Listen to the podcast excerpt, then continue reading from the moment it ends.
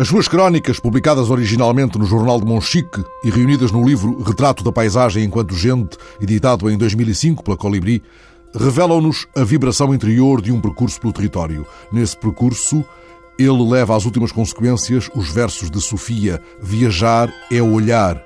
Num outro livro de crónicas, Memória das Coisas, António da Silva Carriço, nascido há 84 anos em Monchique, chama-nos para aquilo que descreve como o prazer da diferença.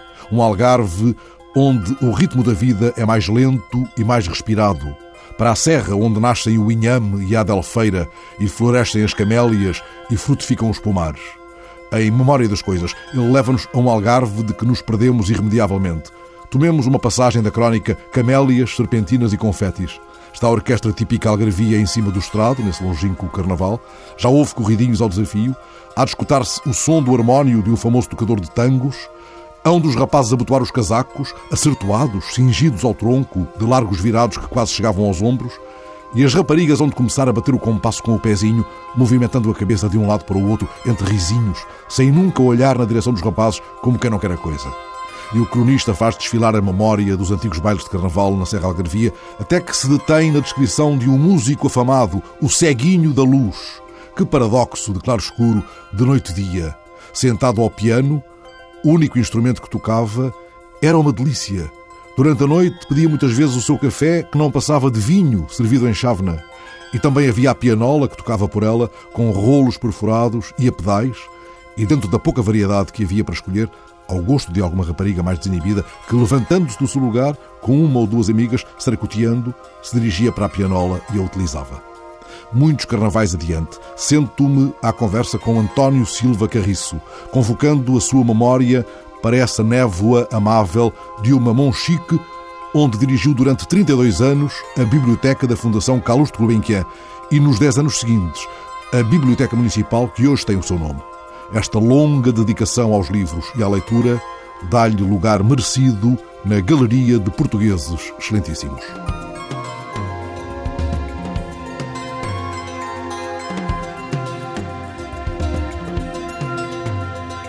António da Silva Carriço recebe-me na sua casa em Lisboa, a cidade grande onde veio pela primeira vez quando tinha nove anos.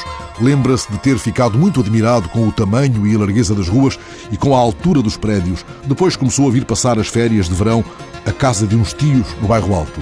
Sou do tempo que me orgulho muito e, e cito isto muitas vezes de ter conhecido os acendedores dos candeeiros do bairro Alto a gás, os candeeiros a gás, com os pavios e que andavam pelo bairro ali pela Rua da Rosa e aquelas imediações. Eu morava nessa altura na Rua da Vinha, também estive na Rua da Conceição ao Século, uma perpendicularzinha à Rua do Século ia ler, já aí mesmo com a cidade, ia ler para debaixo do, do cedro do Príncipe Real, porque a Câmara punha lá um armário verde com cheio de livros e os bancos serviam, requisitávamos os livros e ao todas as tardes ia para lá ler e observar. Ficava a ler e a observar. À tarde ia para a biblioteca ao ar livre, sob o cedro do Jardim do Príncipe Real. Ao anoitecer, encantava-se com os acendedores de candeeiros achava realmente interessante. Era uma figura tal qual como me encantava também o ferro velho, com os chapéus todos em cima uns dos outros na cabeça, os cestos, eh, as sacas. Depois tinha um tio que frequentava muito um café de galegos e então para mim também era um fascínio. Além do sotaque galego, era realmente a descoberta de um outro lugar, de umas outras pessoas e de umas outras coisas mesmo, porque eles compravam tudo. Tenho uma história muito interessante que nunca mais me esqueci. Um dia apareceu em nossa casa, nós tínhamos uma parte de casa alugada na Rua da Vinha, nessa altura, em pleno coração do bairro Alto, e apareceu lá um amigo meu tio, em que eh, lhe ia mostrar um violino e era, por acaso, enfim, ele só foi mostrá-lo porque era um Stradivarius. E então tocou as quesartas no Stradivarius, mas lágrimas nos olhos, aquilo foi realmente um momento emocionante. E depois quando acabou disse, está aqui, mas isto é autêntico. E só vou fazer venda dele ao Ricardo Espírito Santo. Se ele não me der o dinheiro que eu quero, que ele vale, eu dou cabo do violino e não é para ninguém. De maneira que é realmente uma história engraçada e que fica, fica com a música. É uma das muitas histórias que foi guardando desde os tempos de menino. Na transposição para a crónica, ele está fazendo, como diz, retratos de coisas vivas. O meu tio frequentava ali na, na Rua das Pretas um café que era muito frequentado pelos galegos. Depois também havia a história de um outro café já, hum, já para a Rua da Prata ou dos Fanqueiros, eh, qualquer coisa dessas, que desapareceu tudo. Conheci das minhas memórias também talvez mais valiosas a Praça da Figueira em todo o pormenor, porque um dos meus tios era vendedor na Praça da Figueira e quando vivia no bairro Alto era um fascínio ver os Ardinas à saída dos jornais da tarde, aquele bando, parecia um bando de pássaros, a descer as escadinhas do Duque e a atirar os jornais que davam nó para as sacadas dos leitores habituais, que depois lhe faziam contas com eles, não é? Quanto ao meu tio, lia no café e o homem que estava eh, na rua com um maço de jornais no chão alugava-lhe o jornal por dois tostões. Naquela altura, o jornal custava 50 centavos e ele alugava o jornal por dois tostões, meu tio lia e dava-lhe os dois tostões. Né? Eram tempos de muita aprovação. Muita, muita, muita mesmo. E as pessoas andavam, mas, mas era curioso, é que as pessoas andavam quase como se fosse na aldeia, de chinelos até. Depois também vivi num lugar outro muito bonito, a Costa do Castelo, numas casas que eram do Afonso Lopes Vieira, com uma visão deslumbrante sobre toda a Baixa Lisboeta, porque realmente, enquanto estudei, só vinha no verão. Depois, quando atingi os 18 anos, eu entrei já mais tarde no, no liceu. No liceu foi um colégio na minha terra. E entrei mais tarde porque tinha que se fazer exame de admissão eu, quando acabei a instrução primária, de certo não iria para estudar, iria, já estava contratado para ir para uma loja, para o balcão de uma loja de, de fazendas. Lá em Monchique? Em Monchique mesmo. Depois começaram a dizer aos meus pais que era pena e, não, e que, que é o que deveria estudar, e comecei realmente a estudar no colégio que lá, que lá havia. E depois é que vim fazer eh, os exames de duas cadeiras que me faltavam, vim para aqui, para Lisboa, já para a Costa do Castelo. E acaba o curso geral dos liceus. É curioso que Silva Carriço me tenha puxado para a Lisboa da sua adolescência e juventude, mesmo se as minhas primeiras perguntas procuravam sempre aconchego à sombra do arvoredo da sua Serra de Monchique. Não teria ele saudades de Monchique durante essas suas férias de verão? Tinha. Até lhe ia contar um caso que acho interessante, quase infantil mesmo. Cheguei a ter tantas saudades de Monchique que me sentia cá muito distante. Claro, só podia, quando trabalhava em Lisboa, trabalhei e fiz tropa, só podia ir eh, a Monchique pelas férias grandes, mais ou menos. E então senti uma distância enorme. E para matar as saudades, em noites de lua cheia, punha-me numa varanda da casa, olhava para a lua e fazia visualmente um ângulo entre o ponto onde eu estava, o ponto onde a lua estava e o ponto onde Monchique estava. Eu dizia, com esta distância, o ângulo quase que nem se pode medir, estamos juntos, estamos mesmo juntinhos um ao outro, Monchique e Lisboa, estamos mesmo juntos. De maneira que isto é uma, uma prova realmente da saudade que ele tinha. Foi isso, talvez, na tal casa que pertenceu a Afonso Lopes Vieira. Sabia quem tinha sido o proprietário ou só mais tarde teve a percepção da importância do poeta que deu também nome a uma biblioteca municipal? A importância do poeta, da minha infância mesmo, lembro que uma vez qualquer ganhei como prémio de, de estudo aqueles eh, incitamentos que se fazem nas escolas. Um livro de Paulo Lopes Vieira sobre o, os passarinhos, qualquer coisa assim. De maneira que tinha a noção, eh, já do tempo de escola primária, de, do nome do Afonso Lopes Vieira. Aliás, para mim, a melhor prenda de anos que me podiam dar, ou de Natal, Natal, eh, Natal era outra coisa coisa, isso era outra coisa. Mas que me podiam dar era realmente um livrinho, os dos manecas, com os bonecos muito grandes, mas ilustrações muito grandes, um texto muito curto, mas que para mim era a melhor prenda que me podiam dar e continuei com muito interesse, sempre pela leitura. Esse gosto pela leitura foi-lhe incutido no ambiente familiar? Eu gostei sempre de ler sozinho sem, e não havia biblioteca em Monchique, nenhuma.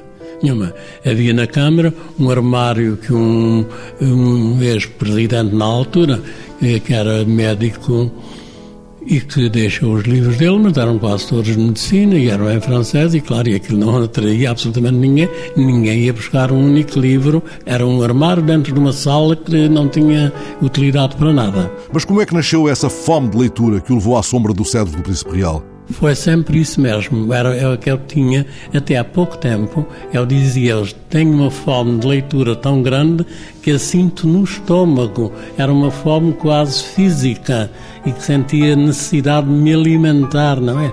Isso senti sempre. Mas uh, o que me levou ao Príncipe Real, pois foi uh, a beleza do espaço continua, claro, agora com mais cuidado, era a beleza envolvente, eram os velhotes nessa altura e os pombos por ali andavam e as velhinhas que levavam trigo ou levavam milho ou bocados de pão para dar aos pombos. E foi isso, mas em Monchique eu pedia livros emprestados a toda a gente, até mesmo para fora da minha idade. Depois foi, teve a sua piada, sempre tive, e os professores começaram a reconhecer uma certa tendência e um certo gosto na escrita, mas isto ainda na escola. na escola e depois no colégio, então muito mais. E aí havia um incitamento.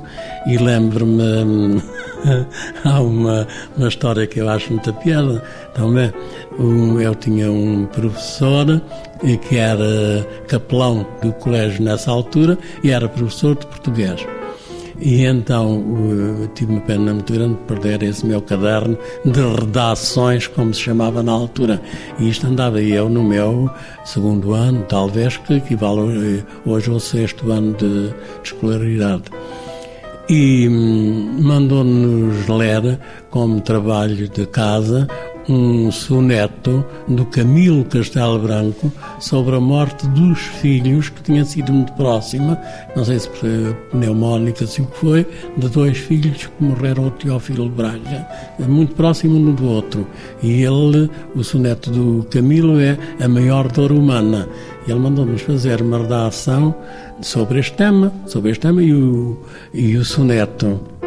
Eh, claro, eu depois comecei no Bacer, como aquilo era poético, inspirou-me e eu não pus a poesia, mas dizia: Bendito aquele que sabe acolher desta maneira a morte, bendito aquele que compreende a morte do outro desta maneira. Quer dizer, e havia uma série ali de benditos. E a classificação do professor que me pôs na primeira página desse caderno, que depois me o perderam, emprestei e perderam, era em letras vermelhas, pode parecer vaidade, mas não é, são coisas infantis, absolutamente quase, né? E então o professor pôs, bendito aquele que em prosa suplanta a poesia. As ousadias poéticas de um rapaz no Algarve, que era ainda, como António da Silva Carriço escreve numa das suas crónicas, um pedaço do paraíso. E é, eu conheci o Algarve puro, puro mesmo, eh, porque o boom da, do turismo surgiu só no, nos princípios dos anos 60. De resto, eram praias desertas, só para onde ia quando quem tinha dinheiro. Né? E havia os tais banhos curiosos do Aixa Sus, que é uma das minhas crónicas, que as senhoras e as meninas davam todas a, a mão umas às outras, ele ia à frente, metendo-as dentro de água, e depois para, para se baixar e se molhar até à cintura, me diziam, ai, ai, ai, Jesus! E ele dizia, um, dois, três, ai, Jesus! E me olhavam todos. Está no livro Memória das Coisas, a evocação do Teófilo, o banheiro da Praia da Rocha, a quem toda a gente conhecia e chamava o Aixa Sus. E o que era o banho do 28? Como as pessoas não podiam ir para a praia o mês todo, dizia-se também, fazia bem à saúde. E então faziam no dia 28 de setembro, dia de São qualquer coisa, não me lembro o nome do santo, iam tomar banho à meia-noite. Quem tomasse um banho à meia-noite, numa dessas praias, valia por eh, um mês de banhos. De maneira que bastava um banho para ficarem livres de todo o mal e certos de que ganhariam o iodo necessário para o ano inteiro. É o banho de que fala na memória das coisas. As pessoas iam em grupo, em carroças ou em burros, com garrafão e farnel para chegarem à praia antes da meia-noite. Tomavam conta do areal, Entretinham-se até à hora precisa. Depois começavam a despir-se. As mulheres ficavam em camisa e os homens em cerolas, amarradas nos tornozelos por um atilho. Sufocados, com medo da ondulação, aproximavam-se do mar como de um abismo. Elas davam-se as mãos para se sentirem com mais força. Eles metiam os filhos debaixo dos braços e paravam na areia molhada. Mas era forçoso cumprir aquele ritual. A memória é a âncora que prende este homem a um tempo de que nos vai chegando já o eco de poucas vozes e até o ter escrito este meu primeiro livro, A Memória das Coisas, e que foram as primeiras coisas que começaram a aparecer no Jornal de Monchique, porque eu senti-me na obrigação, sabe, eh, claro que tenho um feito muito especial, dou-me muito aos outros, e eu pensava que era realmente quase um crime a memória passar sem ficar nada registado desse tempo de memória.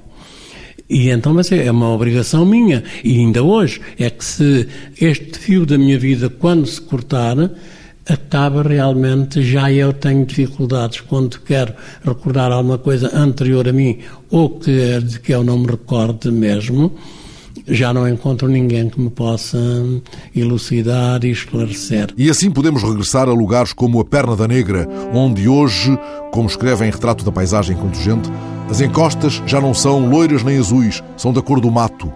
Perna da Negra, que foi um lugar mágico onde havia aguardente de medronho, pão, tiares e tecedeiras, é hoje um vazio no mapa. Todo o Conselho, todo o Conselho está abandonado. Aquilo daqui a pouco parece assim um sertão, mais nada, né? Tem realmente a toda a vegetação espontânea, luxuriante mesmo, mas, mas é uma pena. E todos os, os bens eh, naturais que Monchique tem, que são muitos, deviam ter um outro aproveitamento. Mas foi no antigo povoado de Perna da Negra que conheceu a história da Zorra do Louca, tal como descobriu a Louca dos Pisões, lendo a obra de Júlio Ventura, pseudónimo do padre José Joaquim Nunes, que foi também um grande filólogo na Faculdade de Letras de Lisboa. Bem, a Louca dos Pisões foi um, um escritor do século XIX, Júlio qualquer coisa, que num livro de contos que eu tive, tive a felicidade de o ter e tive a infelicidade de o perder uh, num papel muitíssimo bom e vinha até ilustrado a carvão. O livro chamava-se Contos ao Lado. Já tive uma outra edição na minha mão, no Porto. Gosto muito de ver alfarrabistas. Uh, travei amizade com um que é extraordinário, Pedro Chaminé da Mota. Na Rua das Flores. Na Rua das Flores, exatamente. Gosto muito daquele homem. E os instrumentos e o que aquele homem tem. E as histórias que tem para contar. E os aparelhos do Edison que ele ainda lá tem, que ainda utilizou. É, é fantástico. Quer dizer, está a ver, é tudo isto. Mas não me puxe para a Rua das Flores no Porto. Ainda nos perdemos os dois nesse paraíso de alfarrabistas. Vamos à Perna da Negra, como se pudéssemos ainda escutar o som rofanho do gramofone na venda do marido da Laurinda. Chegou a conhecer esse povoado antes de um moinho ser um ninho de silvas e de cobras? Fui várias vezes lá. Depois ficava num barranco. Tenho até. Hum, é curioso, é curioso até, porque esse conto que eu escrevi, conto é sempre uma fantasia, não é? O resto das minhas crónicas são autênticas. As personagens existiram todas. Contactei com elas todas. Pode haver uma coisa ou outra, enfim, que não tivesse sido dita assim realmente, mas contactei. E a perna de negra, no conto, há, não na perna negra, mas na freguesia do Alferes, Perna Negra é Monchique, Alferce é, é Alferce mesmo, é outra freguesia. E aí é que há o Barranco do Demo. E a lenda do, do barranco é que havia pessoas que vinham, está no conto, uma cabra saltar de uma das encostas do barranco, que é todo rocha, todo pedra mesmo, a pique quase, e viam uma cabra saltar de uma encosta para a outra num voo, quase num voo e eu transporto esse barranco do Demo, da freguesia do Alferes, para a freguesia de Monchique e coloco nesse tal paraíso que eu julgo que era a perna da negra não é? coisas muito diferentes, freguesias diferentes, está, está a ver. Mas porque aí, na Parna Negra, assim, é que existiu a mulher que deu origem ao conto e de que me falaram de, da vida dela e de muitas mais outras coisas, e como eu digo no conto, que era uma curandeira que fazia amor fazendo milagres. De maneira que ela fazia. Fazia os milagres enquanto fazia amor? Ou enquanto, ou depois, logo de seguida. Mas o conto é interessante. E o júri, em que entrou o Nuno Júris até, disse que, que era um bom exemplar de uma descrição do desejo. Evidentemente que o conto é desejo.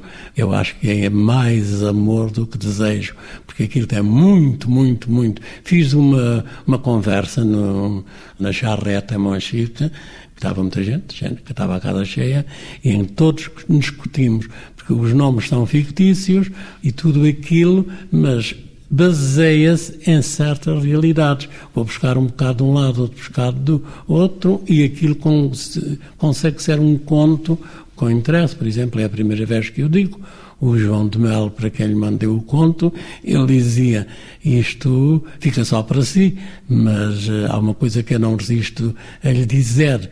Depois de ler o seu conto, fiquei com pena não ter sido eu a escrevê-lo. De maneira que melhor elogio do que este não podia ter ninguém. Né? Tenho isso escrito numa carta. E na perna da negra havia mesmo uma venda do marido da Laurinda? Tinha uma venda que não era o marido da Laurinda, era do homem que me contou a história da Laurinda, que não era Laurinda era Virgulina, o nome de propósito, porque era para dizer que, sendo uma mulher da vida, uma mulher de má porte, aquela mulher era como se estivesse Virgo, Virgem. É mais sobre amor, ela queria encontrar alguém que a amasse e não encontrou sempre gente que a desejasse só. E é este contraste muito grande entre o amor, não é? E no fim, morre apedrada, assassinada pelo velho com quem vivia, e aí o sangue que ficou na terra, eu quase que o interpretei quando escrevi, como se fosse o sangue da própria virgindade na altura da morte. António da Silva Carriço fala dos lugares perdidos na Serra de Monchique, lugares a que já nem os pobres vão. Até os pobres deixaram de andar de porta em porta, de monte em monte. Dantes vinham no inverno quase em bando.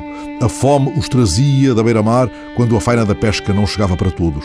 E de uns anos para os outros, já sabiam dos sítios e das pessoas. Escolhiam as casas para pernoitar conforme costumavam ser acolhidos. Entretanto, esses lugares são batidos por um vento de desolação. É, é, é, é. Até mesmo o lugar denota essa pobreza, né? toda essa pobreza. Mas o curioso, e eu digo nessa crónica da, da Perna Negra, creio eu, é que os pobres, os pedintes, os mendigos que apareciam por ali, mesmo pela serra, vinham do lado do mar e muitas vezes do lado de Vila Real, mesmo de, de Sotavento. E o curioso também que eu achei delicioso, porque eu tinha um amigo muito frequentador da biblioteca, um homem que não tinha mais nada senão saber ler, e tinha o um exame da escola, não sei se fez a terceira classe, e o que foi? É que me contava estas histórias, eu dava tudo para ouvi-las, na biblioteca. É que ele me fazia esta, estes contos é que falávamos assim, mas dizia ele que na casa dele, quando entrava um, um mendigo e lhe ofereciam refeição, sentava-no à mesa com ele e os filhos, antes de começarem a comer, pediam a benção ao pai, mas também ao mendigo. Cada filho tinha que pedir a bênção ao mendigo que estava sentado com eles à mesa. Depois o mendigo ia dormir para o palheiro e cada um lá se ajeitava, mas os filhos também dormiam no palheiro. Foi na biblioteca que ouviu esta história tão tocante de um paraíso perdido na Serra de Monchique. Ora, essa biblioteca de que foi responsável durante 32 anos foi criada pela Fundação Calouste Gulbenkian, em Monchique. E Silva Carriço, o homem com fome de leitura, foi escolhido para dirigir a Casa dos Livros, a casa onde um dos mais assíduos era um homem que mal sabia ler. Eu só tinha autorização para emprestar cinco livros e eu cheguei a emprestar-lhe 15 de cada vez, porque ele lia, devorava, devorava, gostava imenso. E eu dava-lhe quanto mais melhor, quanto mais melhor, não é? Um homem de pouca instrução. De pouca instrução. Mas tinha na veia poética porque fazia aquela poesia popular. E sentia-se bem na Casa dos Livros, tal como este homem que partilha comigo as suas memórias, como se rompesse um nevoeiro, a vista fraquejando por vezes vacilando nos nomes ou nas datas. Há muitos anos, acabados os estudos liciais em Lisboa, fez a tropa, trabalhou dois anos no Instituto Nacional de Estatística e regressou a Monchique como funcionário da Câmara.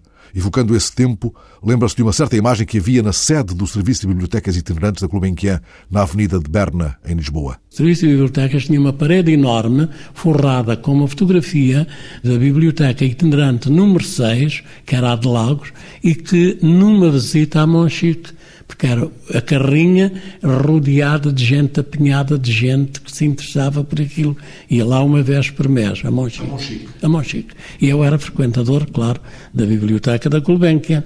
Mas também nessa altura já tinha as quatro filhas e ia para a Praia da Luz, nas minhas férias, e o encarregado dessa biblioteca número 6 e que fazia a itinerância por uma determinada zona do Algarve, Monchique, o Conselho de Monchique, perguntou-me, já estavam cansados daquilo, porque dava realmente trabalho, e, ele um dia perguntou-me, olha lá, até se, se a Colombiana pusesse aqui uma biblioteca fixa, você não se interessava por esse trabalho? Diga eu, se me interessava. Eu não tinha ainda as quatro filhas, não. A minha filha nasceu em maio e a biblioteca começou em março, antes. Mas estava à espera dela, claro, à quarta.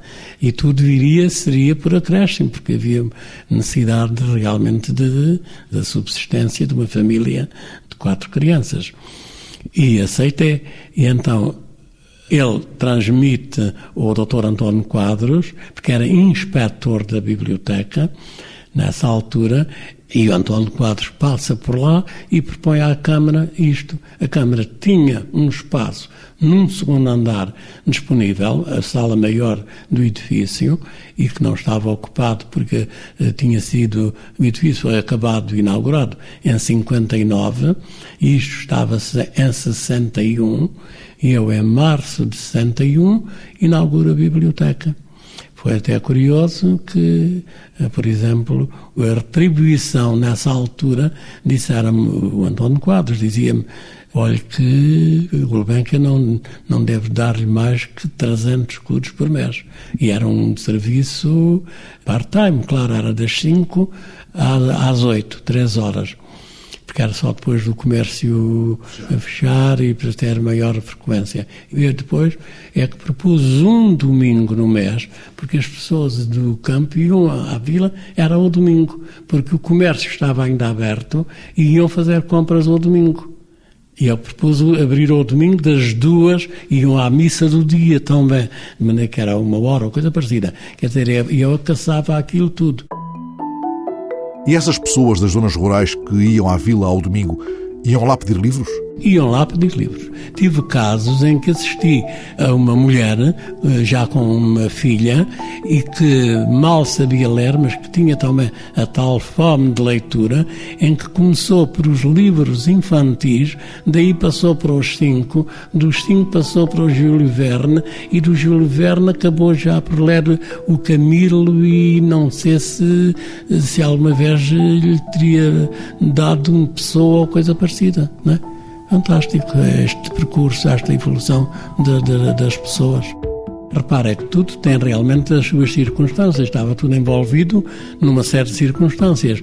E, e seria esta mesmo: é que não havia, eh, ou tinha acabado de haver televisão, o rádio não havia só com baterias e hum, não havia nada em que as pessoas mais se entretivessem do que na leitura. E aí isso ajudava muito e, e desenvolveu-se interesse pela leitura também por isso. E por agremiações, sociedades, bailes curiosos no campo, na vila, fazia-se esta vida assim. Mas é um tempo que parece que desapareceu. Eu costumo dizer, quando às vezes tenho que falar em público, que costumo começar por dizer: sabem que idade eu tenho? Eu tenho três séculos de existência três séculos e depois justifico. Quer dizer, para mim, que nasci em 1930, foi século XIX um arrastamento muito lento até de uma idade média até o princípio dos anos 50, quando a Europa começou a recuperar dos desastres da Segunda Grande Guerra, não é? Mas foi, foi, porque eu passei por tudo isso, a história de, do racionamento e do açúcar e do pão e das batatas e de não se poder comer eh, tudo, não havia, quer dizer, tudo isso que foi um tempo de, de miséria, chamemos-lhe assim mesmo, para toda a gente, nem os proprietários, eram senhores da sua produção, tinham que manifestá-la para depois uh, ser embarcada para fora, para as tropas e não sei o que mais. De maneira que destas lembranças. Ah, isso, é, isso seria o primeiro século. O segundo século, acho eu que seria a segunda metade do século XX, embora tivesse começado em 1901, mas foi pelo menos até, até 60. Neste livro, as fotografias que, que aí encontrar são muitas dos anos 60 e temos ali tipos de uma antropologia que parece, sei lá, da Idade da Pedra, quase de figuras, de pessoas. Este seu livro Memória das Coisas, com fotografias de António Maria Calapês, um livro que quase não sai de Monchique, da Vila e da Serra, embora nos descreva também a verdadeira saga da viagem para Lisboa, que durava uma noite inteira mas uma noite inteira que se esperava até à meia-noite para ver um autocarro que deixava entrar frio, não se via nada porque os vidros eram de mica, riscados, sujos, nem sujos, que aquilo nem podiam ser limpos, e tudo aquilo tremia. Depois era a noite inteira, cada um depois tirava os seus farnés dentro da, das bolsas, de retalhos, pão e o chouriço e tal. E, e tocava e cantava uma noite inteira nisto, e depois só ao nascer de, do sol é que chegávamos ao barreiro. E aí é que havia o barco. Mas depois também tem, há uma outra que é muito engraçada, uma gaivota no rio, que é depois a análise daquele acordar, acordar depois de sair do comboio, acordar mesmo não tendo dormido nada, né? mas o ar do rio, o ar do mar, do próprio dia, aí fazia-nos respirar outra coisa e olhar as pessoas já, já com esta proximidade de cidade. Mas havia figuras curiosíssimas que eu olhava uma por uma para quase fazer a sua história interior, minha. E as figuras que lhe apareciam na biblioteca em Monchique? Havia figuras de tipo? Figuras inesquecíveis? Há, há. Há um homem que, que eu conheci desde rapazinho, que já morreu, que faz parte de três crónicas minhas, porque não era considerado pessoa normal, era Zé Lourenço, como toda a gente lhe chamava, foi abandonado pelos pais, mas tinha lá eh, família em Monchique. Depois foi para a casa dos rapazes em, em Faro, aos 18 anos voltou para Monchique, andava com a sua maleta de ferramentas de terra, de lugar em lugar, para fazer a barba e cortar o cabelo aos homens que lhe apareciam, mas ia, tinha também tal fome de ler, de tal maneira, de tal maneira que andava de porta em porta a pedir ou um bocado de pão, mas depois queria sempre o que ele chamava o conduto. Conhece esta frase? Queria o conduto, daí o conduto, que era um bocadinho de, da carne ou da chouriça ou de qualquer coisa, não é? E revistas ou jornais, que ele metia por entre a pele e a camisa, de maneira que aquilo começava a fazer parte dele. aquelas letras, aquela leitura, aquele forro que ele utilizava era extraordinário, né? E de tal maneira ele via muito mal também, porque dormia numa toca no, no cerro, um buraco que devia ficar com os pés de fora, porque não, não cabia de lá dentro. O lençol era curto, não tinha lençol nenhum, né? Mas lia e, para ler, fazia depois fogueiras com os jornais que ia ali à porta da, da toca, eh, com jornais que ia lendo. E, e era um, o fumo dava-lhe cabo dos olhos e deu-lhe cabo dos olhos. Né? Esse só pedia jornais ou pedia livros também na biblioteca? Pedia também livros, mas é os livros não tinha confiança se não lhe aconteceria na mesma coisa. Há algum assim já mais estragadinho assim, que podia ser posto de lado, ainda cheguei o Salgari também, que era uma coisa muito curiosa, havia um interesse muito grande naquela época, e, mas também pedia livros.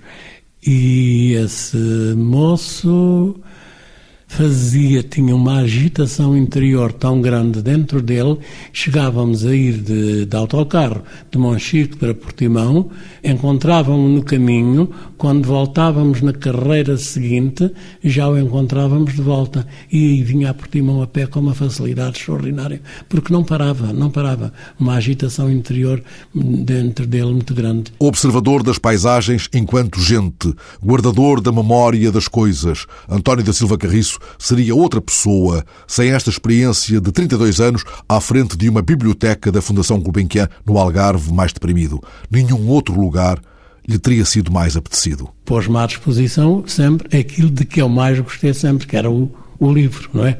Independentemente disso, era o falar depois dos livros e com as pessoas. Pronto, foi realmente um tempo inesquecível mesmo. Eh, o meu início foi em 85 com a criação do Jornal de Monchique.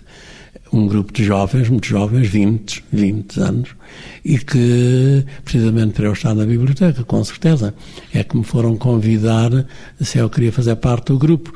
Grupo de, de ação de dinamização cultural, qualquer coisa assim. E claro que fiz logo e comecei a escrever logo desde o primeiro, o primeiro número. E continuo, continuo. Agora tenho filhado dois, dois jornais porque uh, tenho tido outras preocupações, outras ideias e não. Mas aquelas que faço, tenho sempre muito medo de, de acusar uma certa senilidade quase de mental. Como pode estar senil um homem que viveu três séculos e situa o início da sua vida aos 55 anos, quando um grupo de jovens o desafia para a aventura de um jornal? Tinha para trás metade de uma vida cheia, pois assim poderíamos dizer a vida de um homem se a contássemos pelo fio curricular. E longo é o fio da vida de António da Silva Carriço. Três décadas à frente da Biblioteca Fixa da Gulbenkian em Monchique e outra década dirigindo a Biblioteca Municipal que hoje tem o seu nome. Qual foi o livro mais inesquecível que encontrou numa das suas bibliotecas? Pois então contar-lhe isto talvez seja, por este motivo, o livro mais importante. Eu tinha pensado contar-lhe e afinal como é que surgiu a minha tendência para, para a leitura. Ainda com esse tal padre e as redações que acabei de dizer, um dos livros, não sei se eram obrigatórios ler, se não, mas sei que ele nos mandou ler Alexandre Herculano. Para um moço de 14, 15, 16 anos, Alexandre é chato como tudo, né? é quase insuportável. E, e, e este ainda por cima era o Monge de Cister. E eram dois volumes. E eu sei que tinha que ler, comecei a ler o livro, sempre como te interessa, eh, aí consegui ter interesse e de repente mas foi mesmo de repente, e teria 15 anos, dou por mim a notar não na história, esquece totalmente a história e começo a fixar-me na beleza da palavra. E foi a minha, o meu despoltar de interesse pela leitura foi o Alexandre Herculano nesse caso o Monstro mas podia ser outro qualquer, com a perfeição da escrita, a beleza. A elegância da escrita. Elegância, exatamente, muito correto.